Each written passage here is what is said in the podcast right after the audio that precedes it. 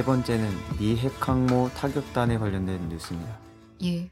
상반기에는 니미츠 미 핵항모 타격단이, 하반기에는 조지 워싱턴 미 핵항모 타격단이 코리아 반도 수역에 진입했는데요. 5월 11일 니미츠 핵항모 타격단이 부산항에 입항해서 동해상에서 합동 군사 연습을 벌입니다. 그 이후에 제주도 인근에서 군사 연습을 벌일 때는 일본까지도 참여를 하게 됩니다. 조평통에서는 이에 대해서 조선반도의 북침 핵전쟁에 불집을 터뜨리기 위한 엄중한 군사적 도발이라고 강조했습니다. 10월에는 조지 워싱턴 미 핵항모 타격단이 남뿐만 아니라 일본까지 해서 동해, 남해, 심지어 서해에서까지 북침 군사 연습을 벌였습니다.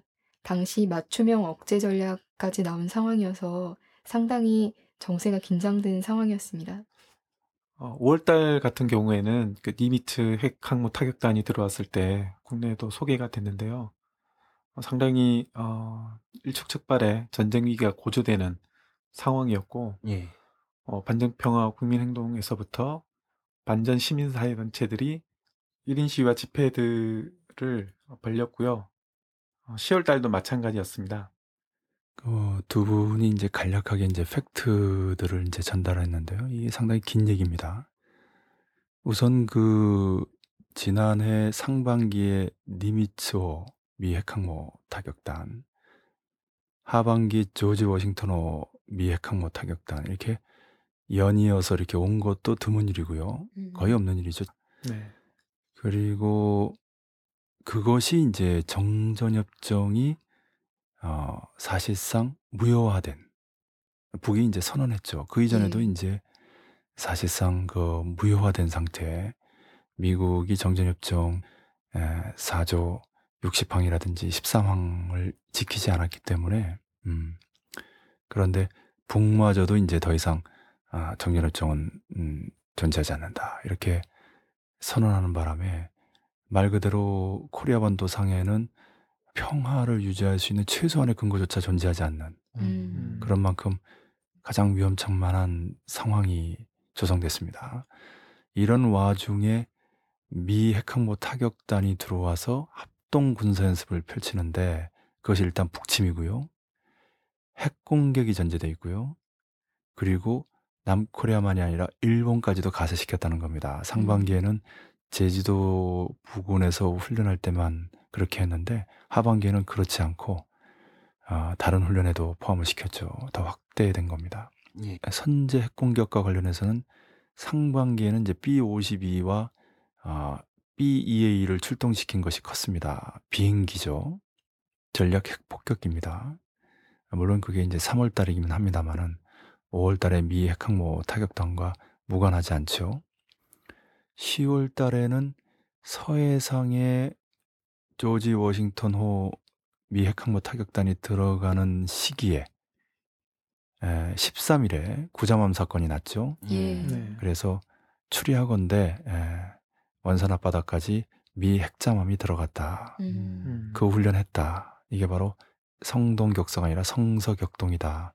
음. 그 핵잠함을 에, 깨려고 어, 폭내를 터트리다가 구자맘이 다친 거다. 3분의 1이 죽은 거다. 이렇게 우리가 추리하는 거 아닙니까? 예. 네.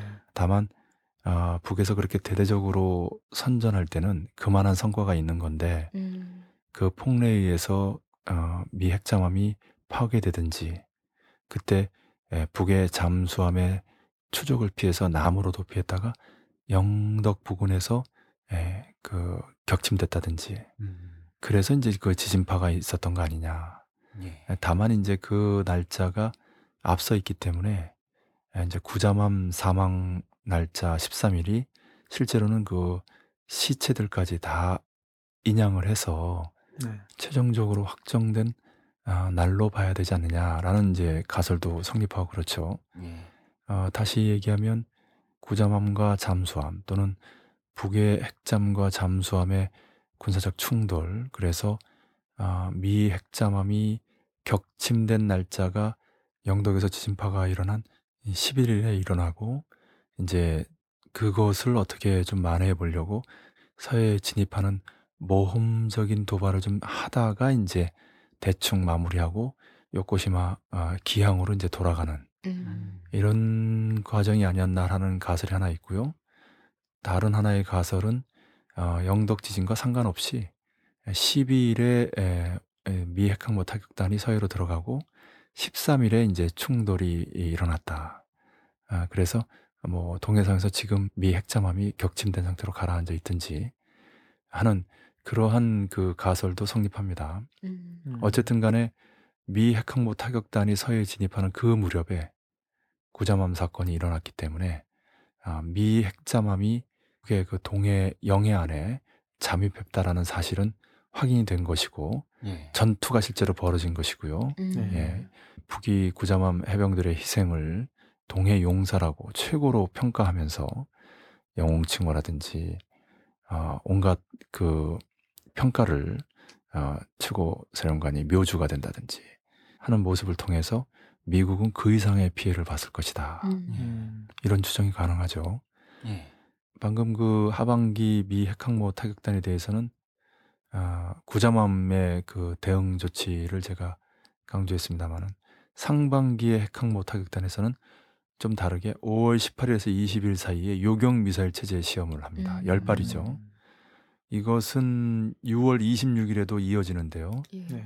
근데 5월 18일 날의 그 요격 미사일 체제 시험은 북 차원에서의 군사적 공세와 남 차원에서 광주 항쟁을 계승하는 투쟁이 벌어지는 그 음. 대중 투쟁과 호응을 하는 측면이 있습니다. 음. 네. 이것은 북의 성군 혁명 노선에 의거해서 그 혁명의 주력군인 어, 군대의 군사적 공세와 어, 보조 역량인 민중의 대중 투쟁이 보이지 않는 예, 밀접한 상호관계를 가진다는 그런 측면입니다.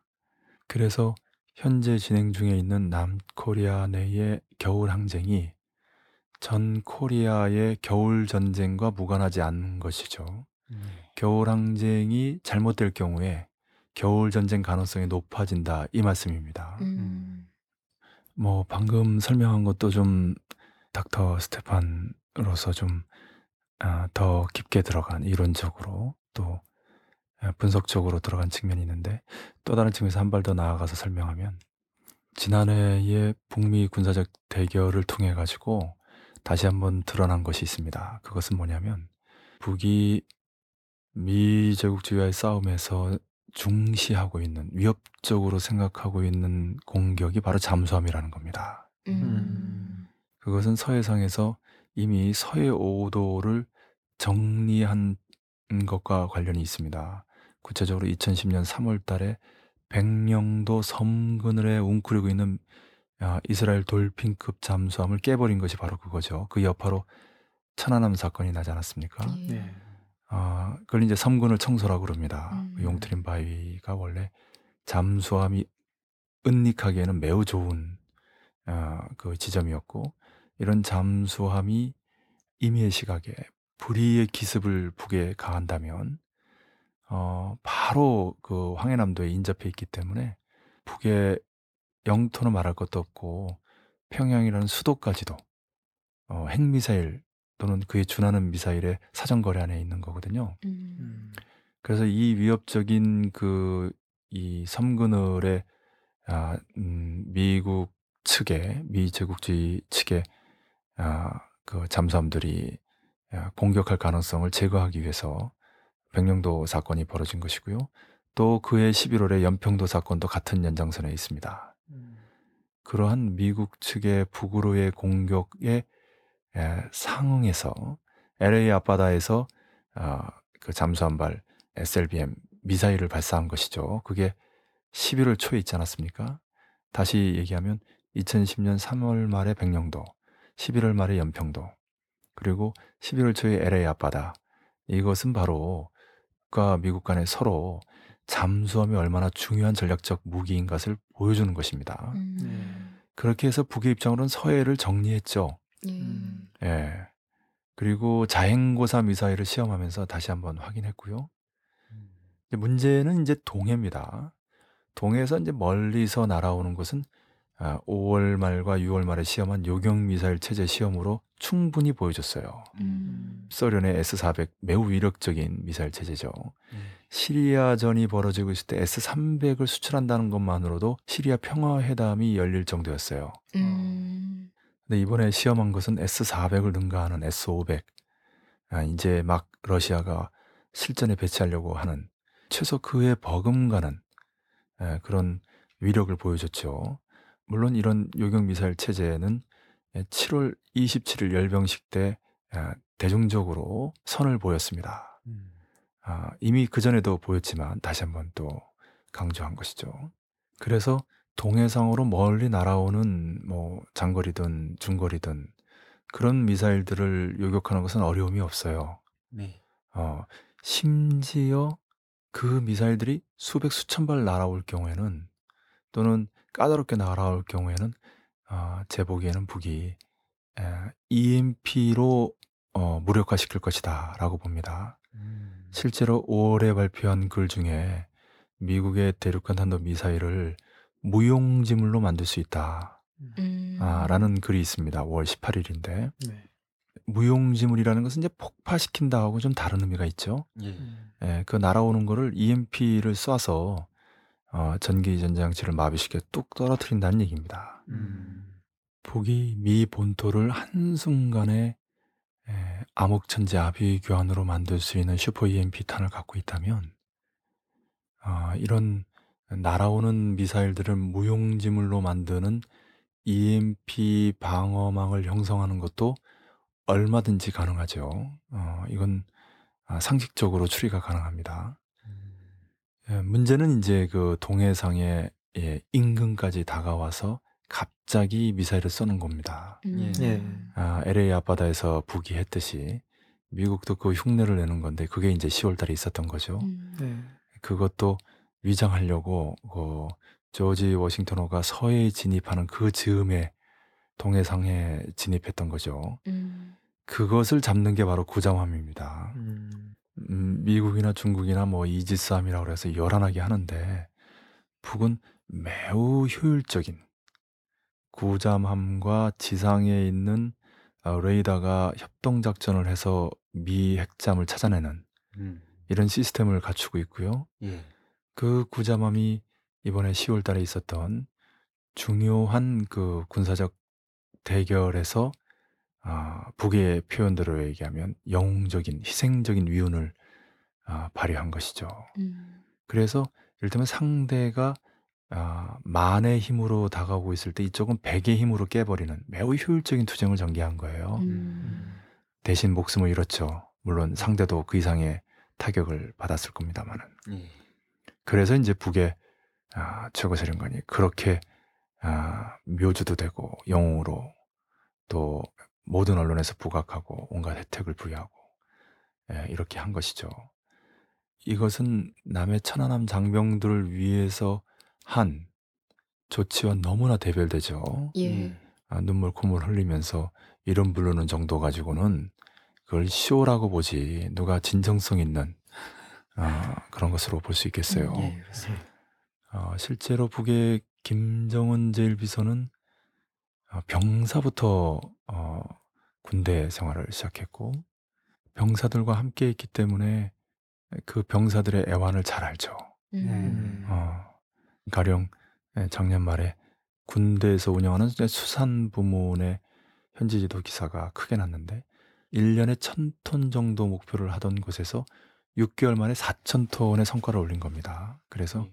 그 창고에 가서 이제 아, 환하게 웃는데 아마 이제 사진 기사가 좀 앉아서 찍는 게 좋겠습니다라고 하니까 아 좋다고 하면서 이제 에, 그 비린내가 나는 거기에 이제 그냥 앉는 거예요.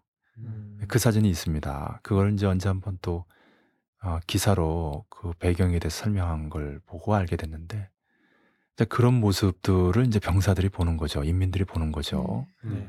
병사들에게 먹일 물고기들을 많이 잡은 곳을 음. 바로 이렇게 찾아가서 비린내가 진동하는 곳에 들어가고 또 그 비린내가 몸에 배일 수 있는데도 그냥 바로 이렇게 앉아가지고 어, 즐겁게 사진을 찍는 그런 모습을 보게 되면은 이제 병사들과 인민들이 정말 병사들의 마음을 아는 병사들과 마음이 통하는 최고 사령관이다 이렇게 생각하게 되는 거죠. 예. 음. 어, 이거에 한 10배, 100배 정도 더 큰 충격을 준 것이 바로 구자맘 아, 해병들을 위한 여러 가지 조치들이었어요. 음. 그게 바로 이제 구자맘 사건이 10월 달에 있었고 그러한 조치들이 아, 불과 20일 남짓 기간 동안 안에 모두 진행이 됐는데 음. 그 과정이야말로 또 다른 의미에서 마식령 속도였어요. 음. 그렇게 볼 때 그 김정은 제1부서의 특징은 판단이 빠르고 결심이 단호한데 이 처리가 매우 신속하고 정확하다는 겁니다. 음. 네. 그 속도감에 대해서는 김일성 주석, 김정일 국방위원장이 못지않은 음. 오히려 능가하는 아, 그런 어, 능력을 발휘하고 있다 이렇게 평가할 수 있을 것 같습니다. 음.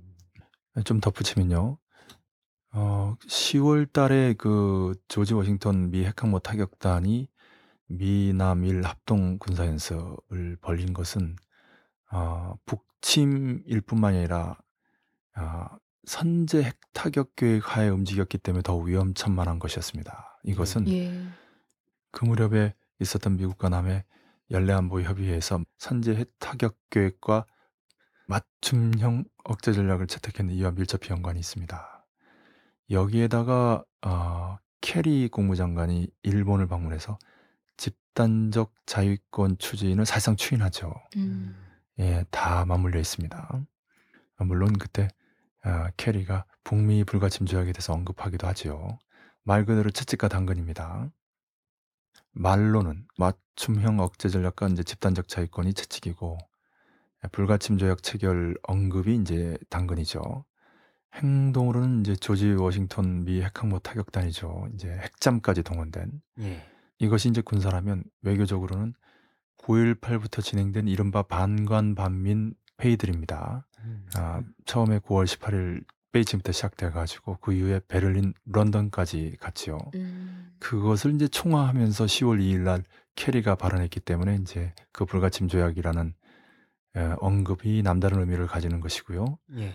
그리고 10월 28일 날 보스오스 갈로치가 이제 또 아, 뉴욕 타임즈에 기고하면서 오바마가 북과 대화할 때다. 정책을 바꿔야 할 때다라고 강조한 부분이 또 아, 그와 맞물려 있는 거죠.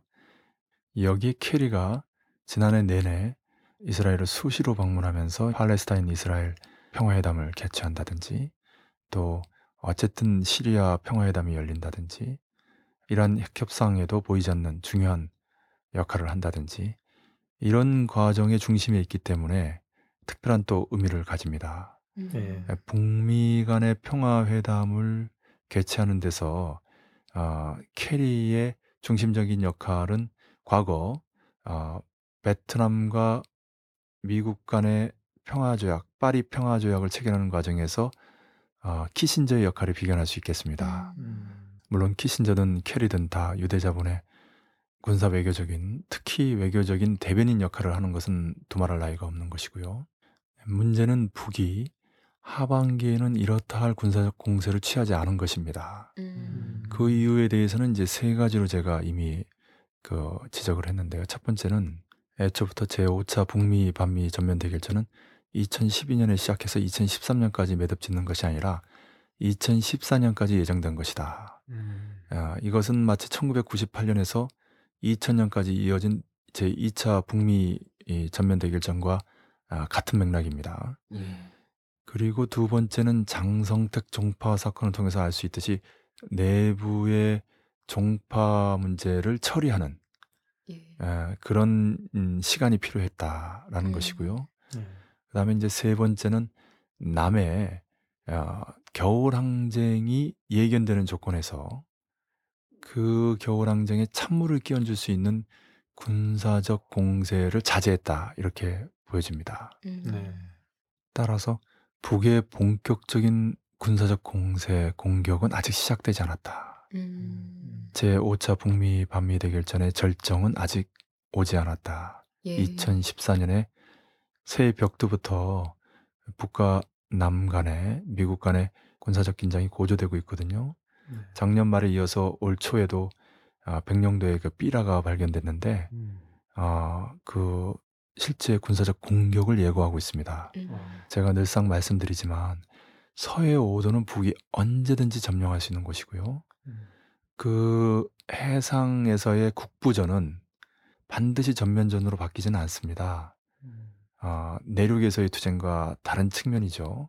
게다가 NLL 대화록 논쟁 때문에 북이 그 서해 오도를 점령하는 데서 이제는 어떠한 명분적인 문제점도 없어요. 음. 그 대선 전에는 이제 이명박 정권 하에서 원세훈 정보원장과 김무성 박근혜 선대본부장이 떠버렸고 박근혜 정권 하에서는 남재준 정보 원장이 아예 공개해 버렸죠. 예.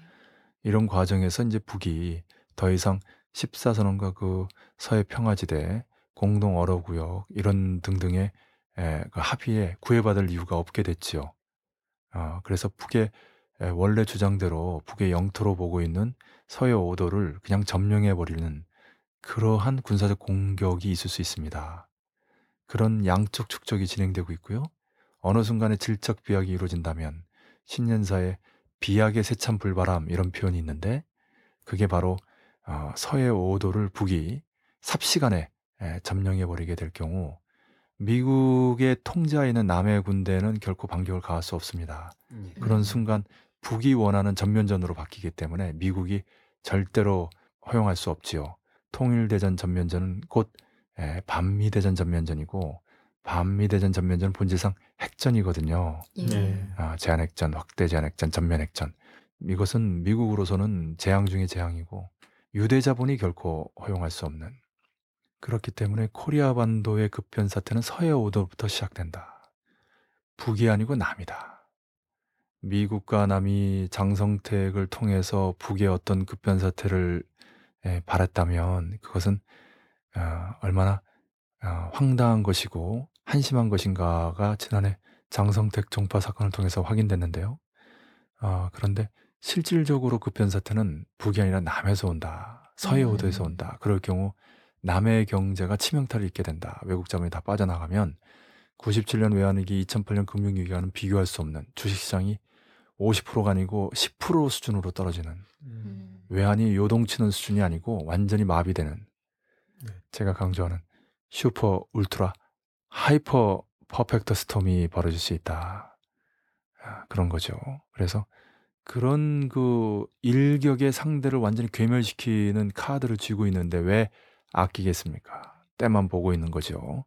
남의 겨울항쟁이 들불처럼 타번지고 있기 때문에 결국 어, 변혁이라는 것은 주체 역량이 결정적입니다. 음. 남 자체의 변혁은 남 자체의 주체 역량이 하는 거죠. 그런 의미에서 그 겨울항쟁의 들불에 찬물을 끼얹지 않기 위해서 조심하는 것인데 이 겨울항쟁이 수포로 돌아가는 순간 그럴 일은 없을 것 같습니다만은 다시 얘기해서 박근혜 새누리당 정권이 앞으로 4년 더 재임기를 다 채워댄다고 한다면 북으로선 절망이죠. 예. 2012년에 총선과 대선에서 절망을 맛봤는데 그럼에도 불구하고 2013년 참은 거거든요. 음. 근데 다행히 2013년 말부터 타오르기 시작한 겨울 항쟁, 제2의 6월 항쟁의 들불이 이게 아, 불행이 꺼지게 된다면 음. 북으로서는 뭐 더 이상 선택의 여지가 없을 겁니다. 음. 아, 그래서 어, 올해 신년사에서도 통일 분야에서 3분의 1, 국제 분야에서 3분의 2가 바로 전쟁과 관련된 음. 안전 평화와 관련된 내용이라는 것은 매우 의미심장합니다. 예. 네 번째는 마식령 속도입니다. 예. 북을 215번 방문했던 박상권 평화자동차 사장이 올해 7.27에도 북을 방문했는데요. 김정은 제1위원장 집권 1년 동안 변화한 것을 보면 10년 변한 것만큼 변했다고 평가를 했습니다. 평양 시대는 바닥부터 달라지고 있다는 소감을 이야기를 했고요. 예, 그만큼 북에서는 올해를 창조와 건설의 최전성기라고 보고 있는데요. 지난 6월 4일 김정은 제1비서가 마식령 속도 창조 호소문을 발표합니다. 전체 군대와 인민들에게 마식령 속도를 창조하여 사회주의 건설의 모든 전선에서 새로운 전성기를 열어나가자라는 제목의 호소문인데요. 북노동신문에서는 이 마식령 속도의 본질이 김정은 시대의 새로운 사회주의 건설 속도, 21세기 사회주의 강성국가 건설의 기준 속도, 천리마 속도, 비난론 속도, 80년대 속도, 희천 속도의 계승 이렇게 보도했고요. 또 공격 정신에 의해 창조되는 대비약 속도, 모든 단위들에서 경쟁적으로 창조되는 전인민적 총돌격 속도, 100년, 500년 후에도 손색 없이 설계하고 창조해 나가는 속도라고 강조했습니다. 실제로 마식령 스키장은 12월 31일에 개장식을 했고요. 남들 같으면 10년이 걸려도 해내지 못할 방대한 공사를 짧은 기간에 성과적으로 끝냄으로써 마식령 속도라는 새로운 시대를 빛낸 영용한 건설자들, 참다운 애국자들의 위운을 조국은 영원히 잊지 않을 것이라고 최용의 총정치국장이 말했습니다. 어, 주로 이제 마식령 하면 남코리아에서는 이제 스키장으로 얼마 전 언론에 보도가 됐었는데요. 네. 마식령 속도를 어, 북코리아에서 띄우는 것은 어, 장성택 숙청 이후에 어수선한 상황을 경제 건설로 독려하면서 내부 결속을 다지려는 의도로 폄하하고 있습니다. 예. 어, 마식령 스키장과 관련해서 그 유럽산 고가 장비를 예를 들자면 뭐 눈 자동차라든지 뭐 제설기라든지 이런 그 대북 제재 품목이 포함되어 있다고 지금 시비를 걸고 있는 상황입니다. 아, 그래서 그 대북 제재의 실효성에 대해서 다시 음. 재검토해야 된다. 네, 이런 부정적으로 어, 남코리아 언론들이 보도하고 있는 상황입니다. 이 마식령 속도 이게 상당히 그 인상적이고 놀라운 속도입니다. 예. 일단은 마식령 스키장 건설 속도잖아요. 이 레저입니다, 레저. 예. 아, 북의 김일성 주석, 김정일 국방위원장의 역사 속에서 없었던 속도죠. 음. 김정은 제일 비서의 속도입니다. 그래서 아, 김정은 제일비서 시대가 어떤 시대인가를 상징적으로 보이죠. 레저 음. 스포츠다 이거예요. 네. 그것은 중공업과 경공업과 농업이 기본적으로 갖춰진 조건하에서 레저죠. 예. 생각해 보세요. 이제 못 먹고 못 입고 굉장히 고생하는데 스키장 그러면 인민들이 욕하지 않겠어요? 음. 음. 그러면 군대와 인민들을 발동할 수도 없는 거죠. 음. 예, 그러니까 마식령 스키장을 건설한다. 마식령 속도를 창조한다고 하면 북이 이미 중공업과 경공업과 농업의 문제를 다 풀었다. 음. 중공업 문제는 진작 풀었어요. 근데 이제 소련 동구 무너지는 바람에 코쿠스를 통해서 제철하는 그 제철법을 주체철이라고 그래가지고 무연탄을 가스화 시켜가지고 제철하는 이런 방식으로 바꾸는데 시간이 필요했어요. 예. 예, 이제 뭐 어, 퍼센테이지가 점점 높아지죠. 뭐 30%, 뭐 50%, 70%뭐 이러다 100%로 이렇게 되는데 그리고 이제 비난론이라고 해서 섬유도 마찬가지고요. 비료도 마찬가지입니다. 음. 근데 이것이 외국의 자원에 의거하지 않고 철저하게 북의 자원에만 의거해서 안정적으로 생산할 수 있게 된 거죠.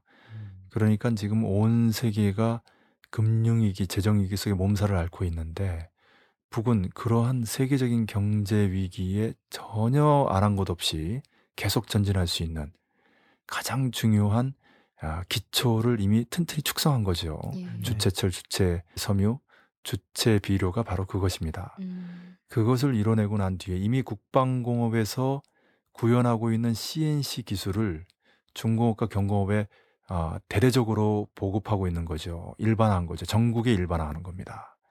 역시 이 CNC가 아, 바로 김정은 시대의 상징어 중의 하나입니다. 김정일 국방위원장 시대에 태어나서 김정은 시대로 물려준 바로 그것이죠.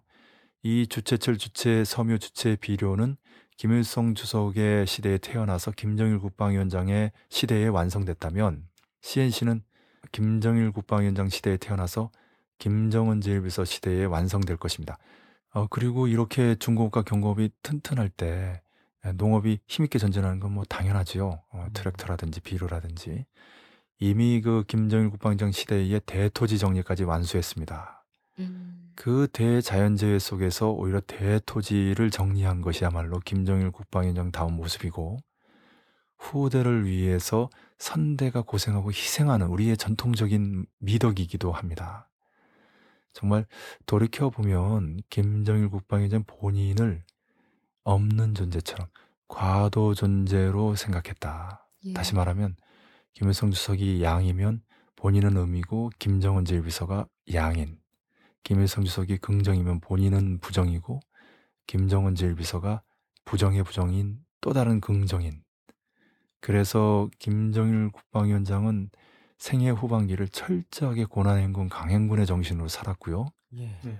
그 뿌리를 내리고 걸음을 주고 줄기를 뻗어 올라가 이 고생을 다 하면서 그 꽃을 피우고 열매를 맺는 가장 좋은 것을 후대들이 누리도록 했다. 김정은 제1비서가 그러한 어, 리더로 부각하도록 어, 그 어, 바탕을 만들어냈다. 그런 안배를 했다. 이렇게 봅니다. 예. 그래서 그 박상권 그 사장이 말했던 지난 10년간의 변화보다 최근 1년간의 변화가 더 크다라고 하는 부분은 아, 그 말 자체가 사실이면서도 지난 1년간의 높은 속도의 그 변화는 지난 10년간에 만들어진 것이다. 음. 아, 이것을 이제 에, 짚고 넘어가고 싶고요. 예. 또 한편 이제 그 남을 비롯해 전 세계적으로 북이 군사적으로나 정치적으로는 강한데 경제는 약하다. 이게 이제 통설입니다. 네. 그리고 이제 경제에서 이제 농업 문제 여전히 에, 힘들다 이런 얘기를 하는데 그에 대해서 일일이 반박하지 않고 북이 마식령 스키장을 건설함으로써 이제 어, 일거에 이제 뒤집어 버리는 거죠. 다시 음. 말씀드리지만 굶주리면서 스키를 탈 수는 없어요. 네. 예. 실제로 스키장 말고도 북이 그 문수 물놀이장이라든지 미림 승마장이라든지 미림 이 승마 구락부 클럽이라고 요즘은 강조합니다만 이것 또한 이제 레저 스포츠죠. 음. 예. 물론 이제 먹는 문제도 중요시합니다.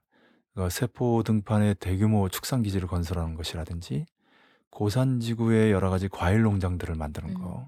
아, 지난해 같은 경우는 삼석의 처녀정부 그 사과 아, 농장을 건설하고요. 천령의 그 두 배 이상 규모를 건설하고 있습니다. 올해 신년사에서는 고산 과수 농장이라고 아예 음. 일반적인 표현을 쓰고 있는데요. 지난해 7천여 동의 남새 온실 이게 이제 그 채소 재배하는 온실입니다. 버섯 재배도 대대적으로 하고 있고요. 음. 올해도 온실 남새 버섯 재배 이렇게 신년사에서 강조하고 있습니다. 제가 이제 여기서 주목하고 싶은 거는 어, 문수 물놀이장을 모델로 해서 올해 초에 그 함흥에서 물놀이장이 개장을 했어요. 음. 이제 야외와 실내를 갖추고 있고요. 또 체육관도 갖추고 있습니다.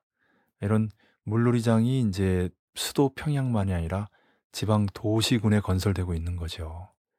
그 지방 도시군에 있는 노동자들과 시민들이 합세해서 아, 이러한 레저 스포츠 시설들을 건설하고 있는데 이것이 바로 북의 현재 경제 수준을 보여줍니다. 예. 다시 말하면 튼튼한 국방공업, 중공업의 기초에서 중공업과 경공업을 CNC화하면서 매우 어, 효율적으로 현대화하고 있고 그와 동시에 이제 알곡 문제의 채소 문제가 풀리는 조건 하에서 축산이라든지 과일이라든지 그리고 또 한편으로 이제 수산 이런 먹는 문제 풀리는 것과 맞물리면서 이제 아, 대대적으로 레저 스포츠 시설들을 건설해서 인민들의 복리를 향상시키는 예, 서방 제국에서는 아, 뭐 저거는 우리는 이미 갖고 있는데 이렇게 얘기할 수 있어요. 그러나 그것을 누리는 사람들은 돈 있는 사람, 어느 정도 여유 있는 사람들이 누리지 않습니까? 비정규직이 그렇게 누릴 수 있겠어요? 실업자들이 그렇게 누릴 수 있겠어요? 그렇죠? 예. 예. 이것이 실업이 없고 세금이 없고 물가가 안정돼 있고 기본적으로 식이주 문제가 풀린 조건 하에 있는 교육과 의료가 무료인 그런 사회보장 제도가 철저한 북사회에서 이루어낸 레저 스포츠의 단계이기 때문에 그리고 그 속도가 마식령 속도가 말해주듯이 다른 나라에서 10년 걸리는 일을 1년 만에 해치우는 음. 가속도적으로 발전한다는 겁니다. 그것도 군이 앞장서서 예. 그런 군대가 건설 분야에 투입되는 숫자는 작년에 핵무력 경제건설 병진 노선을 통해 가지고 오히려 더 많이 확보된 것이거든요. 예. 음, 네. 군사 분야에 들어가는 돈이 이제는 아, 경제건설 분야에 들어갈 수 있고 군사 분야에 종사하는 군인들이 이제는 본격적으로 전면적으로 경제 건설에 투입될 수 있는 거거든요. 그러니까 지난 한 해 나아가 김정은 시대 지난 2년을 보면 앞으로 10년, 20년 뒤의 모습이 훤히 보이는 거죠. 예. 그것을 북에서 사회주의 강성국가, 강성대국이라고 부르는 겁니다. 김정일 국방위원장은 강성대국이라고 했는데 김정은 지휘부에서는 강성국가라고 음. 대국 잘못하면 대국주의로 비춰줄 수 있기 때문에 에, 그러나 작년 신년사에서는 천하제일 강국이라는 표현이 있고요. 올해 신년사에 나오진 않았지만 아, 최근에는 백두대국 이런 표현도 쓰고 있습니다. 음. 어쨌든 북이 군사 정치뿐만이 아니라 경제 문화에서도 세계적인 수준의 우뚝 서는 그것을 이제 사회주의 강성국가 천하제일 강국 이렇게 표현하는 거거든요. 물론 천하제일 강국이라고 할 때는 아, 유대자본을 받은 제국주의 연합 세력과의 제5차 북미 반미 대결전을 통해서 완성을 거둠으로써 통일 변혁과 세계 변혁에서 획기적인 전환을 이뤄내는 그런 전제하에서 나오는 표현이죠. 실제로 이것은 그러한 군사적 힘을 갖고 있지 않으면 결코 내걸 수 없는 구호 어, 비전입니다. 군사 분야에서는 허세가 없어요. 예. 음. 예. 1년은 허세를 부릴 수 있어도 10년, 20년 허세를 부릴 수는 없어요. 예. 상대가 유대자본을 제국주의 연합세력 아닙니까? 아, 그리고 이제 한 발 더 나아가면 김정은 제1비서의 스타일이고 실제로 김정일 국방위원장도 그렇게 했습니다마는 북미 반미 대결전을 벌리는 와중에 군사적 공세를 취하는 것에 발맞춰서 경제 건설의 속도를 다그치는 현상이 있어요. 음. 이거는 이제 채찍 당근하고는 좀 다르게 표현되는 거죠. 왜냐하면 경제 건설은 인민들을 위한 것이기 때문에.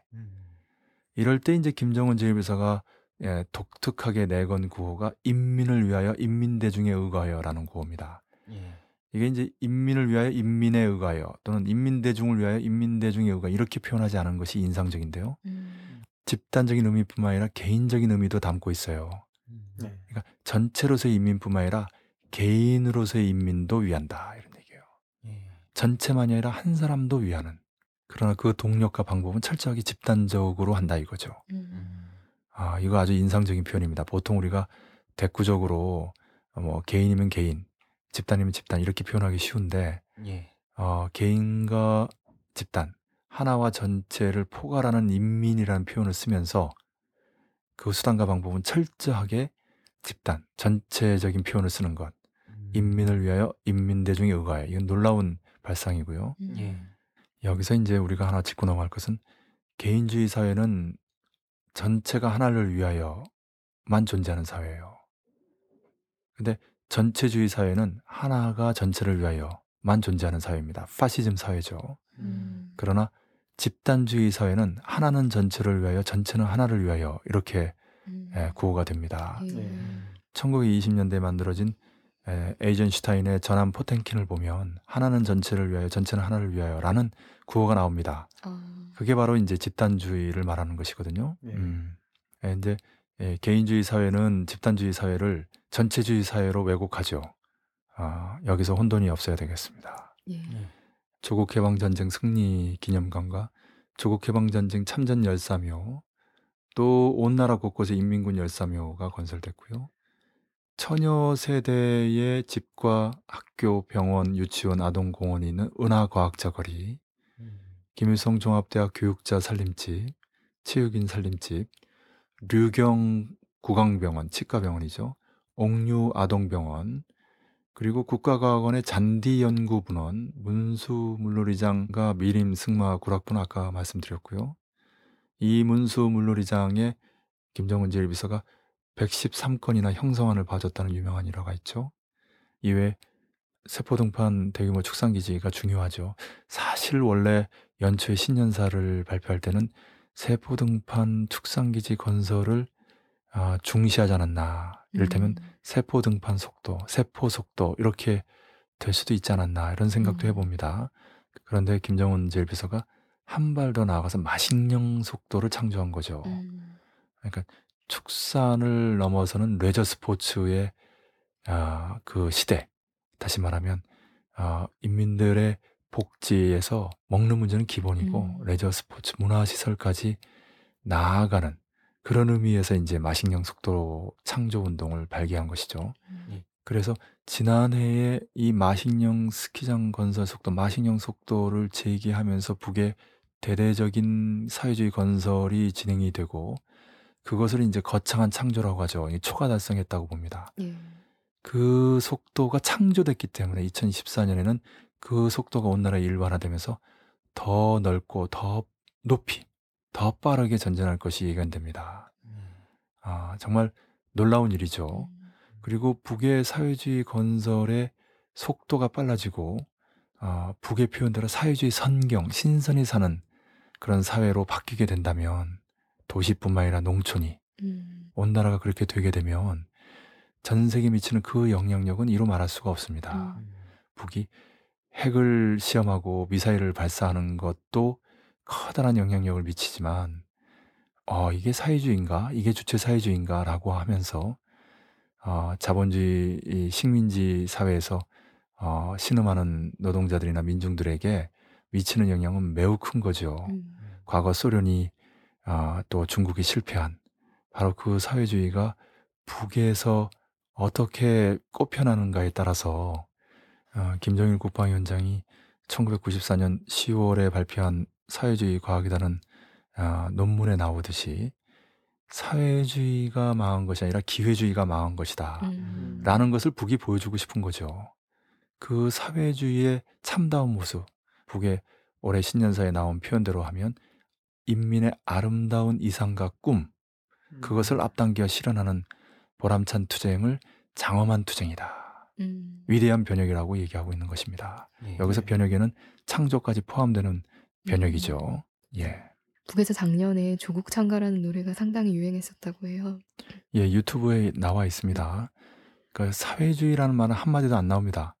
음. 예. 그 이제 사회주의 조국 창가가 따로 있어요. 어. 예. 이거는 사회주의자가 아니더라도 어, 그 부를 수 있는 노래입니다. 예. 아, 그래서 정말 대중적으로 전 인민적으로 불려지도록 만든 노래인데 아, 말 그대로 지금 어, 북코리아 군대와 인민들이 북코리아라고 하는 조국을 어, 어떻게 생각하는가라는 것을 단적으로 보여주는 노래죠. 어, 북에서는 명곡이라고 합니다. 예. 선율이 매우 인상적이에요. 음. 예. 한번 들어볼까요? 예.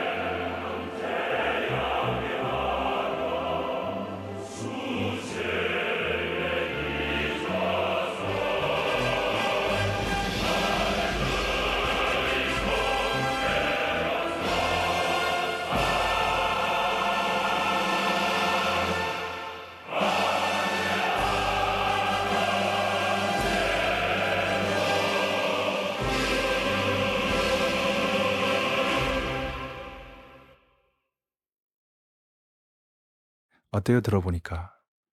예, 이제 다른 분들은 이제 들어보지 않았기 때문에 아, 그 이제 지금 이제 나중에 편집했을 때는 이제 이 노래가 여기 삽입돼 있겠죠. 아, 조국 창가 한번 들어볼 만합니다.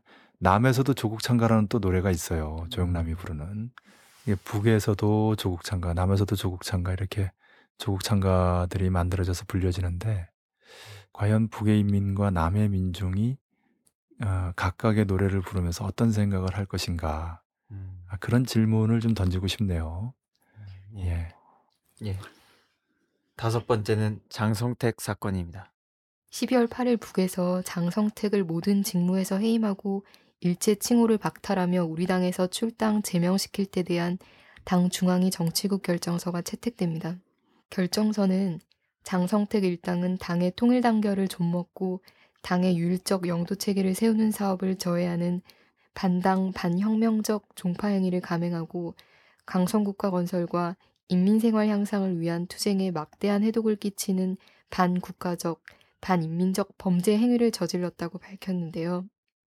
정치국 확대 회의가 끝나고 12월 8일 이후 4일 만인 12월 12일 국가안전보위부 특별군사재판에서 사형 판결이 나고 즉시 집행이 됩니다. 이에 대해서 조선신보는 현대판 종파의 숙청, 우리의 혁명적 원칙을 보여준 것이라고 평가를 했고요. 노동신문은 장성택 숙청으로 1심 단결이 강화됐다고 강조했습니다. 어, 남코리아 언론에서도 어, 대대적으로 보도가 됐었는데요. 특히 장성택의 경우 지난 2000년도에 남북 순회회담에 참석하면서 어, 국민들에게도 이름이 알려졌었는데요. 어, 그리고 2002년도에는 경제시찰단 단장으로 서울에 방문하기도 했습니다. 음, 이번 그 사태를 보면서 이제 남코리아 언론들은 이제 김정은 시대의 공포 정치가 시작됐다. 친인척마저 숙청하는 잔인무도한 그리고 매정한 인물로 어, 김정은 국방위원 제1위원장을 묘사를 하는데 혈안이 되고 있습니다. 예를 들자면 뭐 기관총으로 처형을 했다. 최근에는 이제 뭐 어, 사냥개까지 동원됐다는 이런 언론 보도를 하면서 아주 흉악스러운 인물로 계속 묘사를 하고 있습니다. 그리고 이제 이를 통해서 장성택과 어, 그 관련자들의 처형으로 인해서 내부 불만으로 북코리아 체제가 점점 불안감이 커져가고 있고 언제라도 급변 사태가 일어날 수 있다는 논조로 언론에서 계속 연일 보도를 하고 있습니다. 이래서 북을 알려면 북의 역사를 알아야 합니다. 예. 1950년대 코리아전 시기에는 박헌영 남노당 사건이 있었어요. 근데 이제 이건 간첩이거든요. 이제 길게 얘기하지 않겠습니다. 예. 예. 근데 이제 여기서 중요한 것은 어, 당시 아이젠하워가 남코리아까지 와서 어, 코리아 전쟁을 끝내지 않고 계속할 때 대한 전략적 방침을 내려주는 그리고 대대적인 공세를 취한 그 배경에 아, 미국과 연계된 박헌영 남로당 스파이 세력이 있었다는 겁니다. 이것이 지금 오바마의 전략적 인내 정책과 관련이 있습니다. 음, 두 번째는 1950년대 중후반에 에, 최창익 종파 사건입니다. 56년 8월 종파 사건이라고 부르죠. 이것은 아까도 잠깐 말씀드렸습니다만은 중국과 소련을 4대하는 종파 세력들이 결탁해서 김일성 주석이 동구 순방 중에 정치 쿠데타를 획책한 건데요. 예. 예. 그때 그 중앙위 회의가 그들의 의도대로 어, 치러지지 않게 되자 이제 뿔뿔이 흩어진 거죠. 김일성 주석은 다 원하는 대로 다른 나라 갈 수 있게 했어요. 어, 그거는 그 쿠바의 카스트로도 마찬가지입니다. 1990년대 그 대대적인 소요 사태가 있었을 때 그 시위 현장에 가서 시위하는 사람들 속에 들어가 가지고 너희들이 원하는 게 뭐냐? 아, 다른 나라로 가는 거다. 좋다. 해가지고 어, 국경을 열어줬어요. 음, 어. 그런 거 같은 겁니다. 이제 일반적으로 사회주의는 굉장히 잔인하다. 뭐 지금 뭐 숙청이라고 그러면서 뭐 예, 그 이미지를 폐쇄적이고 야만적으로 그려내는데 실제로는 이렇습니다. 그리고 이제 60년대 중후반에 이제 갑산파가 있었어요. 또 이제 군대 내에서 일부가 이때는 이제 김일성 주석을 이제 퇴진시키고 정권을 잡으려는 게 아니고 그 후계자를 예, 스스로 하려고 했던 야심가들의 책동이었는데 역시 정리가 됐죠. 예.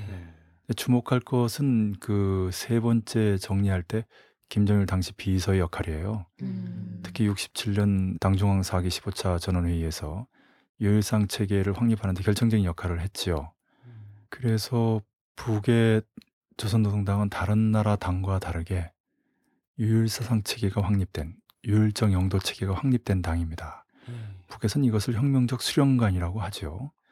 프로레타 독재 체계라고 하는 다른 사회주의와 다르게 수령의 유일적 영도 체계라고 합니다. 그러니까 김정일 시대의 이러한 종파적인 야심가들을 정리하는 우리가 이제 사람이 살다 보면은 에, 아무리 건강한 사람도 이제 병의 근원이 있어요. 예. 뭐 감기에 걸리기도 하고 어디에 종양이 있기도 하고 그런데 하물며 수백만이 구성원으로 있는 당은 오죽하겠어요. 음. 그 당을 깨끗하게 하는 청, 숙청하는 그 역할을 사실은 후계자가 총대를 메고 나갈 필요가 있어요. 음. 그런데 김정일 국방위원장이 예, 갑자기 아, 급서하는 바람에 김정은 제1비서가 그 역할을 하지 못한 채 어, 후계자가 아니고 새로운 최고 리더가 된 거죠. 예. 그런데 김정은 제1비서는 초기에 장성택을 오히려 김일성 주석 김정일 국방위원장 시대보다 더 직위를 높여주고 그 현지 지도 수행과 관련해서도 상당히 부각해줬어요. 그런데 장성택은 이에 이제 고마워하거나 아, 자신의 잘못을 반성할 때 대신 오히려 더 나아간 거죠. 예. 그래서 정치국 결정서에 나온 표현대로 의하면 수차례 경고도 주고 말로 타격도 가했지만 행동으로 일정한 제재를 가한 거죠. 근데 그럼에도 불구하고 도스를 넘기니까 한계를 넘기니까 어쩔 수 없이 정리한 거죠. 비유하면 종량이 이제 암으로 변한 겁니다. 음. 암은 무조건 제거해야 됩니다. 암은 그 방법이 없어요.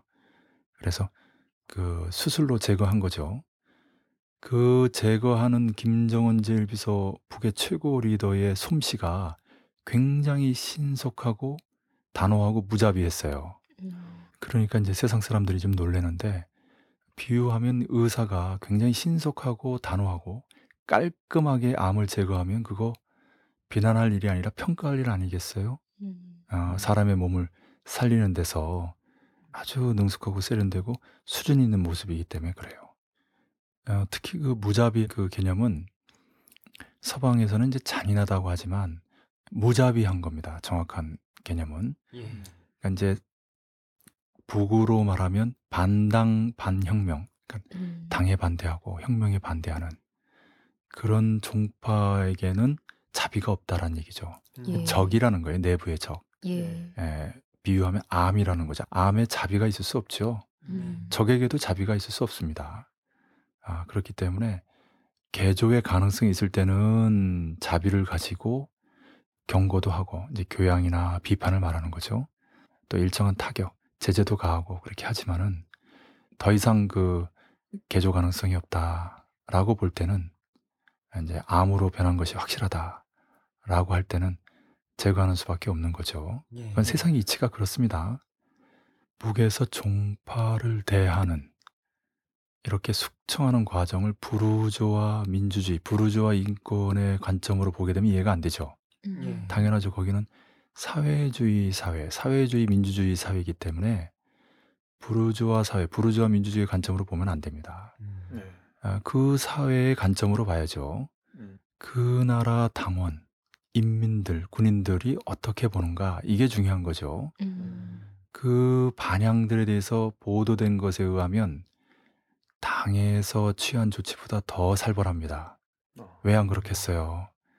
김정일 국방위원장이 서간 지 얼마 안 됐는데 김일성 주석 이래 김정일 국방위원장의 총애를 받던 사람이 김일성 주석과 김정일 국방위원장의 믿음을 저버리고 김정은 시대의 반 김정은 종파로서 다시 말하면 북의 최고 리더 또 북의 당 북의 군대와 인민들의 반에서 어, 야심을 품고 국가와 인민들의 재산을 빼돌리고 음. 어, 심지어 마약을 한다든지 여자 문제까지 있다든지 인간 말종의 추악한 모습이 드러나니까 얼마나 격분했겠어요. 예.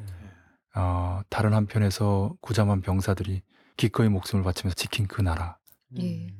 어, 그리고 곳곳에서 마식령 속도를 창조하면서 군인들과 인민들이 피땀을 흘리고 있는 와중에 호요식한 사람이 당의 고위급에 앉아서 자기 사람들을 만들어내고 부정축제를 하면서 어, 당과 혁명 국가와 인민들을 배반했으니 에, 오죽 격분했겠어요. 예. 에, 심지어 어, 그렇게 모아 놓은 재산을 가지고 나중에 본인이 총리가 돼서 그 재산을 풀어 가지고 경제를 살리면 인민들이 장성택 만세를 부를 것이다. 음. 에, 이런 예, 헛된 망상을 꿨으니 인민들의 분노가 이제 하늘을 찌르는 거죠. 음. 어, 뭐 거기다가 뭐 최고 사령관 명령에 불복한다든지 있을 수 없는 일들. 중요한 것은 과연 이제 미국을 비롯한 외부의 적과도 연계가 됐느냐라는 건데 사상적으로 동조하고 이렇게만 표현이 돼 있어요. 예. 조직적으로 협조하지 않았다는 거죠. 예. 아, 그래서 이제 스파이는 아니다. 간첩은 아니다. 이렇게 하는 겁니다. 반당 반혁명 종파 분자지 간첩은 아니다. 음. 최창익 같은 사람이 이제 박헌영은 아니다. 이런 얘기입니다. 음. 그리고 이런 문제를 처리하는 데서 북의 원칙은 주동은 치고 피동은 건지는 겁니다. 핵심들만 엄벌에 처하고 그렇지 않은 사람들은 교양을 줘가지고 본인들이 진심으로 총하고 혁신하면 다시 복귀시키는 굉장히 너그러운 원칙을 갖고 있어요. 음. 어, 다시 말씀드립니다만은 1950년 8월 종파 사건 때 최창익만 그렇게 처단됐지 다른 사람들은 다 원하는 나라로 갈 수 있었다는 거. 어, 이번에도 어, 서방 제국이나 남측의 예측과 다르게 이렇게 수십 년간 당 고위직에서 활동했던 장성택과 직간접적으로 연계된 사람이 꽤 많은데도 불구하고 그런 대대적인 숙청의 움직임이 거의 없어요. 어, 남측에서 서방 제국을 잡아내지 못하고 있지 않습니까? 음. 그것은 북이 가지고 있는 자신감이죠. 하긴 하되 단계적으로 어, 최소화시켜서 진행시킨다는 얘기입니다. 아, 그것이 바로 또 어, 이번 사건의 또 하나의 특징인데요. 남에서는 마치 무슨 5대5, 6대4의 대결에서 장성택이 패해서 숙청당한 것처럼 얘기하는데 제가 이렇게 보니까 뭐 99대 1, 뭐 999대 1 이런 정도의 그래서 이제 김정은 제1비서는 장성택 종파 사건을 처리하는 데서 참고 참고 참고 또 참으면서 기회를 준 것이지 어, 무슨 때를 기다려 가지고 이때다 싶으니까 이제 정리시킨 이런 것이 아니다. 음. 네. 그것은 이번 종파 사건을 처리하는 과정에서 뭐 구체적으로 정치국 결정서를 채택한다든지 아, 당과 군대와 인민들의 반향을 통해서 분명히 드러나는데요. 그러니까 한마디로 참고 참고 참고 또 참다가 더 이상 참을 수 없으니까 아, 그냥 신속하고 단호하고 무자비하게 처리하는 친인척도 숙청하는 잔인한 모습이 아니라 친인척의 부정과 비리도 용납하지 않는 원칙적인 모습인 거죠. 음. 예, 그래서 올해 신년사의 표현을 보면 종파 오물이 제거됨으로써 당과 인민대중의 혈연적인 연계가 훨씬 더 강화됐다 이런 얘기입니다. 예. 왜안 그렇겠어요? 우리 당은 지난해 강성국가 건설을 위한 투쟁이 벅찬 시기에 당 안에 배겨 있던 종파 오물을 제거하는 단호한 조치를 취하였습니다. 우리 당이 적중한 시기에 정확한 결심으로 반당 반혁명 종파 일당을 적발 숙청함으로써 당과 혁명 대우가 더욱 굳건히 다져지고 우리의 일심 단결이 백배로 강화되었습니다. 이 투쟁을 통하여 우리 당은 당의 점수적 기능과 역할을 강화하여 인민을 위하여 복무하는 당으로서 시대와 역사 앞에 지닌 영예로운 사명을 다하며 인민을 위하여 더욱 헌신할 것이라는 것을 확언하였습니다. 그래서 북의 당과 인민대중의 통일단결, 일심단결이 그 어느 때보다도 강화되는 당 내의 조직 사상적으로 더욱 공고가 되고 당과 대중의 통일 단결이 훨씬 강화되는 한마디로 얘기하면 북의 주체 역량에서 비약이 이루어지고 있는 것이죠. 북의 그 한 농민이 말한 것처럼 이제 잡초를 뽑으면 김을 맨다고 그러죠. 그러면 이제 농작물이 더 쑥쑥 잘 자라는 법입니다. 음. 나무도 이제 예, 삐뚤어 어, 뻗어나가는 가지를 좀 정리해줘야 쭉쭉 뻗어 올라가는 법이거든요. 그렇기 때문에 북의 당대오나 당과 인민들의 통일 단결에서 아, 일대 비약의 계기이기 때문에 아, 북이 내부적으로 뭔가 모순이 생겨서 어떻게 급변 사태로 좀 발전하길 바라는 미제를 비롯한 제국주의 연합 세력들에게는 엄청난 타격이다. 그것이 바로 이제 오바마의 전략적 인내의 파산이라고 북이 얘기하는 것입니다. 저는 늘 오바마의 전략적 인내라는 게 정말 참 한심한 정책이다라고 생각했는데 나름 꿍수가 있었던 거죠. 음. 아, 그런데 그게 완전히 깨진 겁니다. 다시 말씀드려서 제5차 북미 반미 전면 대결전에서 장성택 종파가 신속하고 단호하고 무자비하게 처리된 사건은 아, 북의 조직사상적 승리고 미국의 정치 공작적 패배다. 타격이다라고 얘기할 수 있겠습니다. 예. 그래서 이제 미국을 비롯한 남코리아의 보수 언론들이 난리를 치는 거고요. 뭐 잔인하다, 뭐 어, 북의 내부 무순이 심각하다, 급변 사태 곧 일어난다라고 하는 헛소리들을 짓거리는 거거든요. 예, 그래서 이런 식의 분석으로는 북을 상대할 수 없다. 아, 라는 얘기를 강조하고 싶고요. 북이 제5차 북미 반미 전면 대결전이 절정으로 치닫는데 필요한 중요한 계기를 어, 세련되게 넘었다. 음. 여기에서 이제 한 발 더 나아가서 이제 강조하고 싶은 것은 김정은 제일비의 스타일입니다. 음. 참고 참고 참고 또 참지만 딱 도수를 넘겼다고 판단되면 신속하고 단호하고 무자비하다는 겁니다. 이것은 통일대전 반미대전에서 북이 어떻게 나올 것인가 라는 것을 단적으로 보여줍니다. 음. 사실 제국주의 연합 세력과 남코리아 수구 세력에는 공포 그 자체죠. 예. 김일성 주석도 1949년에 남에서 북으로 2617번의 무장 침습을 그대로 참았습니다. 음. 2617번입니다. 네. 북에 공인된 국가의 역사서에 나오는 표현인데요. 그 본을 김정은 제1부사가 그대로 따르는 거죠.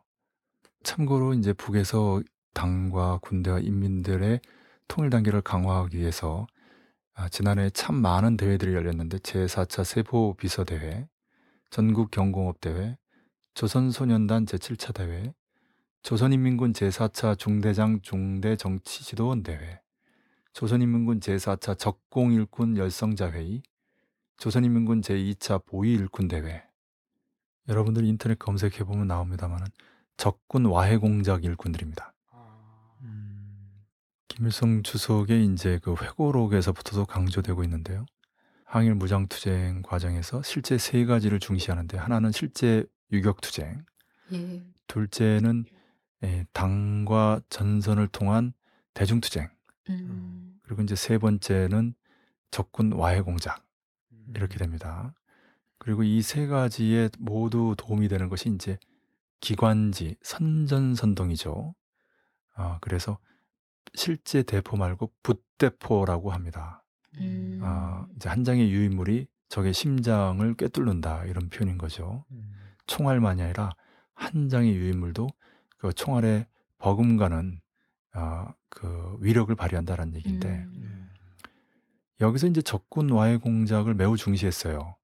사실 이런 공작은 상대를 분열시키거나 치명타를 안길 수 있습니다. 싸우지 않고 이길 수 있는 이재의 전술이죠. 음. 아, 서로 다 씁니다. 아타 간에 싸우는 그 쌍방이 서로 다 쓰는데 왜 그 항일 무장 유격대가 일본군 휘하의 위망군을 상대로 이런 적군 와해 공작을 썼을 때 효과적이었는가? 이것은 대의 때문에 그렇습니다. 명분. 음. 그러니까 이제 식민지의 민족을 해방시키려고 하는 조국을 광복하려고 하는 대의 때문에 아, 그 적군 와해 공작을 벌이는 어, 일꾼도 혁명적이고 비상한 각오로 하는 거죠. 목숨을 아끼지 않고 음. 그리고 상대도 어, 그 대의 명분 때문에 아, 마음의 동요를 일으키는 거죠. 이것은 전 이제 1953 년에 이제 정형고지 전투라고 그래 가지고 미군이 이제 북과 대치 중인데 계속 그 이제 밀리니까 그걸 좀 반전시키려고 외신 기자들까지 다 모아놓고 대대적인 이제 그 공세를 취하려고 예, 그랬는데 그 사실을 사전에 알고 남측에서 북쪽으로 이 그 정보가 갑니다. 음. 예, 그래서 북측에서 어, 그 대응 조치를 준비해서 미군이 외신 기자 앞에서 대대적인 공세를 취하기 직전에 북이 먼저 대대적인 공격을 가하는 바람에 예, 완전히 작살나고 외신 기자들 앞에 망신을 당하는 미군이 북을 이길 가능성은 전혀 없다라고 음. 비명을 지르게 만드는 계기가 됐거든요. 그래서 예, 코리아전이 마무리되는 데서 어, 중요한 그 계기가 되는 전투인데 이것 또한 남측에서 군사 정보가 북에 올라갔기 때문에 가능한 거죠. 미국도 박헌영 남로당으로부터 그런 내부 정보나 내부 와해 공작을 펼치고 북도 그렇게 한 거죠. 그래서 실제로 북의 최고 사령관 그 집무실 앞에 포탄이 떨어지기까지 했어요. 근데 이제 예, 불발탄이었죠. 아, 그래서 지금도 그 건질이라고 그 북의 최고 사령관 집무실이 있었던 그 앞에 그 불발탄이 예, 이제 뇌관이 제거된 상태로 이제 지금도 그대로 보존돼 있습니다만은 하나 이제 좀 그 재미난 얘기를 좀 하면 조르게라고 하는 유명한 그 스파이가 있어요. 20세기 최고의 스파이가 아닐까. 세계적으로 공인된 아, 스파이인데 예. 독일 사람이에요. 음. 이제 그 2차 대전에 참전해서 어, 부상을 당했어요. 그랬는데 그 치료하는 과정에서 이제 공산주의자 간호사를 만났는데 감화를 받아가지고 소련 공산당에 입당을 하고 소련을 위해서 이제 예, 한 목숨을 바치는 아. 지하 투쟁을 전개하는 거예요. 음. 그래서 이제 소련의 지시하에 예, 일본으로 갑니다. 왜냐하면 독일과 일본이 동맹국이기 때문에 독일의 고급 정보를 빼내는 데서 오히려 일본을 통해서 그렇게 하려고 했던 거죠. 그래서 이제 조르게가 이제 상해를 거쳐서 일본으로 가는데 이 사람이 또 언어의 능력이 뛰어나요. 음. 그래서 일본어를 아주 잘합니다. 아. 그래서 독일의 무관들이 일본인과 이제 중요한 회의를 할 때 조르게를 통역자로 씁니다. 실제로 소련과 싸우다가 부상을 당한 사람이고, 어, 그리고 그 발언들과 관점들이 정확하게 독일 파시즘과 일치하기 때문에 100% 믿은 거죠. 그래서 조르게가 소련에 준 정보가 바로 뭐냐면, 당시 그 스탈린이 스탈린그라드 전투를 전개하는 데서 그 무력이 부족하기 때문에 극동 지역의 군사력을 옮길 때에 대한 판단을 내리는 데서 일본이 이제 치고 올라오면 곤란하잖아요. 음. 근데 과연 일본이 소련을 상대로 치고 올라올 것인가? 근데 그 판단인데 조르게는 그렇지 않다라는 정보를 보내죠. 음. 어, 그것을 믿고 군사력을 이동시켜서 스탈린그라드 전투에서 대승을 거둡니다. 음. 실제로 에, 일본이 소련을 치지 않았고요. 2차 대전의 운명을 바꾼 첩보전이라고 해도 과언이 아닌데요. 아. 어, 그리고 또 하나 동북 지역에서 대규모 무장 투쟁을 전개하고 있는 조선인민 혁명군 그리고 중국인민 혁명군에게 이제 소련이 제안을 하죠. 소련 영내를 열어줄 테니까 당분간 대부대 작전을 안 했으면 좋겠다.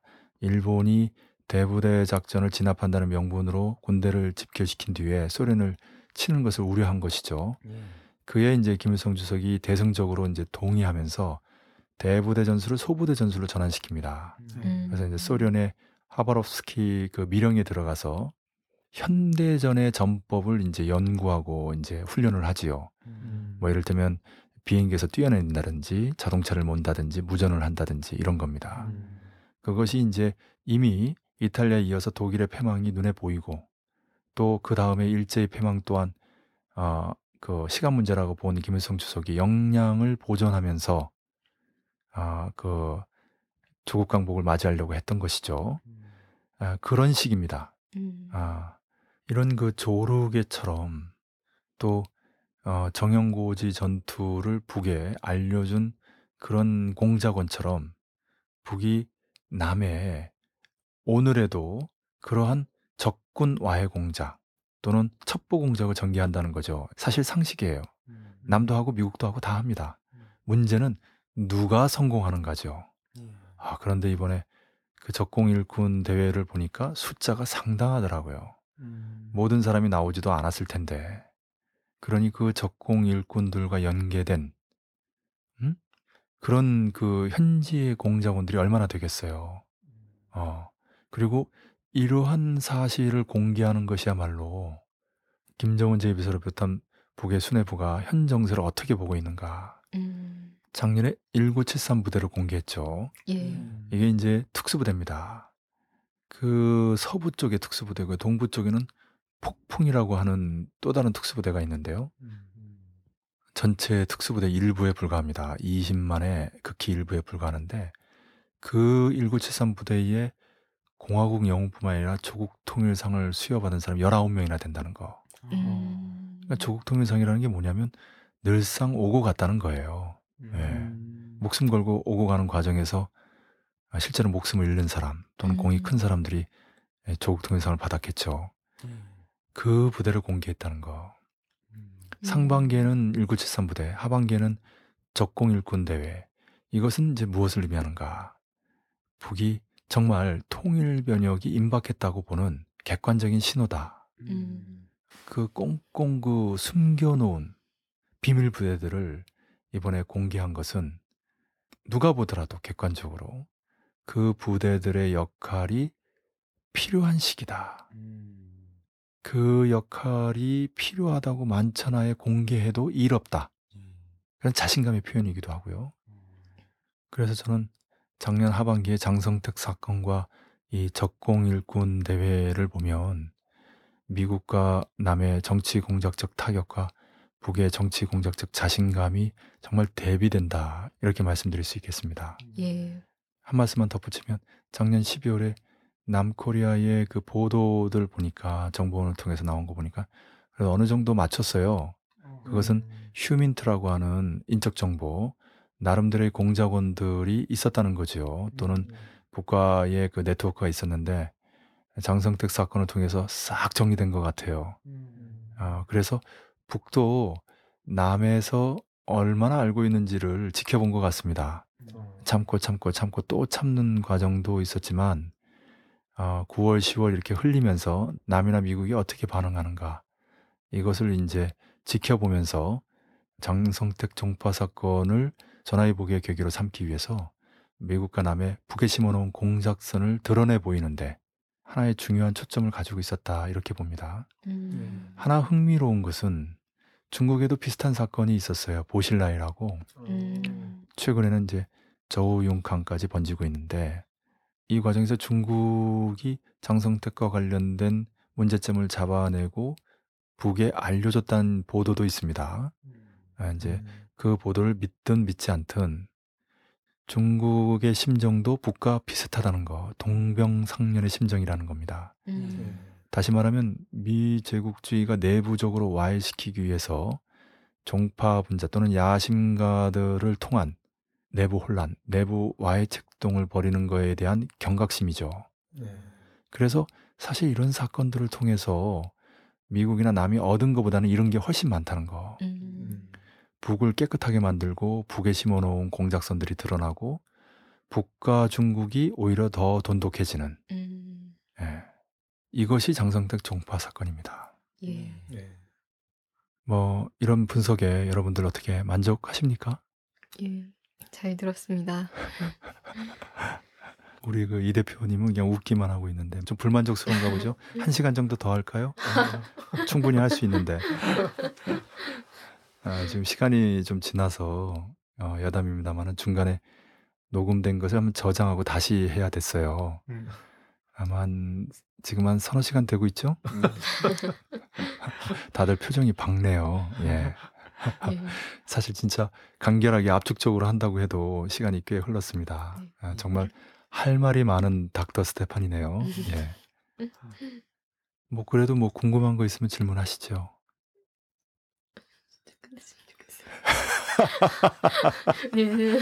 이게 너무 길면은 이게 뭐 이 대표님 뭐 질문 없어요? 음. 그 이양 이양 얘기 나온 김에 자, 뿌리를 뽑으면 그 닥터 스테판 팟캐스트 방송에 누가 질문을 했던데 1월 3일 중에 뭐 전쟁이 일어나는가 라는 뭐 보도가 있는데 사실입니까? 뭐 이런 질문이죠. 예. 네. 어, 전쟁은 언제든 일어날 수 있죠. 음. 1월 3일 위기설 또는 뭐 3, 4월 위기설 가능성 있는 얘기입니다. 3, 4월 위기설은 일단 키리졸브 독수리 훈련이 벌어지는 연례적으로 그 즈음 시기는 군사적 긴장이 가장 고조되는 시기입니다. 네. 군사 훈련이 벌어질 때 그걸 명분으로 전쟁을 일으키는 거는 참 쉽죠. 음. 지금 전쟁 일으키는 실력의 문제가 아니라 명분의 문제이기 때문에 예. 음. 예, 그 명분을 주는 음, 절호의 계기죠. 그런데 최근에 지난해 말과 올해 초 얼마 전 1월 4일에도 백령도에 이제 삐라가 풀어지지 않았습니까? 네. 아, 그리고 오늘 조선중앙통신의 보도에 의하면 남에서 지금 경기도에서 벌어지고 있는 북침 전쟁 연습에 대한 강한 경고가 있어요. 네. 네. 아, 이런 것을 명분으로 삼아서 전쟁이 일으킬 수 있죠. 다만 제 생각에는 1월 달은 아닐 것 같습니다. 음. 아, 2월도 피할 것 같아요. 왜냐하면 1, 2월은 일단 겨울 항쟁의 시기거든요. 예. 북에서 겨울 항쟁의 추이를 볼 것이다. 음. 겨울 항쟁이 실패하면 겨울 전쟁 또는 봄 전쟁을 고려하겠지만 음. 겨울 항쟁이 진행 중일 때는 겨울 전쟁은 어, 유보하고 지켜볼 것이다. 왜냐하면 통일 변혁에서 남의 변혁의 관건은 역시 남의 변혁 역량이거든요. 남의 음. 주체 역량, 진보 역량이기 때문에 그러한 역량이 성장하고 있는 시기를 굳이 전쟁으로 수박 자르듯 완전히 정세를 바꿔버리지는 않을 것이다. 음. 네, 그렇게 봅니다. 물론 이런 일반적인 분석의 역발상도 가능하죠. 음. 아, 그렇게 되면 뭐 이 가능성 저 가능성 다 있는 것인데 결론적으로 이거 아니면 저거다라는 분석이 아니라 둘 중에 하나를 택한다면 겨울 항쟁이 벌어지는 시기에는 겨울 전쟁은 벌어지지 않는다. 예. 이렇게 음. 말씀드릴 수 있겠습니다. 예. 예. 올해는 더욱 코리아 반도의 정세가 격동할 것으로 보입니다. 최고위급 회담이 열릴지 국부전을 비롯한 전쟁이 터질지 아슬아슬합니다. 어느 때보다도 민주주의와 자주통일 위한 투쟁을 힘차게 벌여야 한다고 생각합니다. 모두 수고하셨습니다. 수고하셨습니다. 수고하셨습니다. 수고하셨습니다.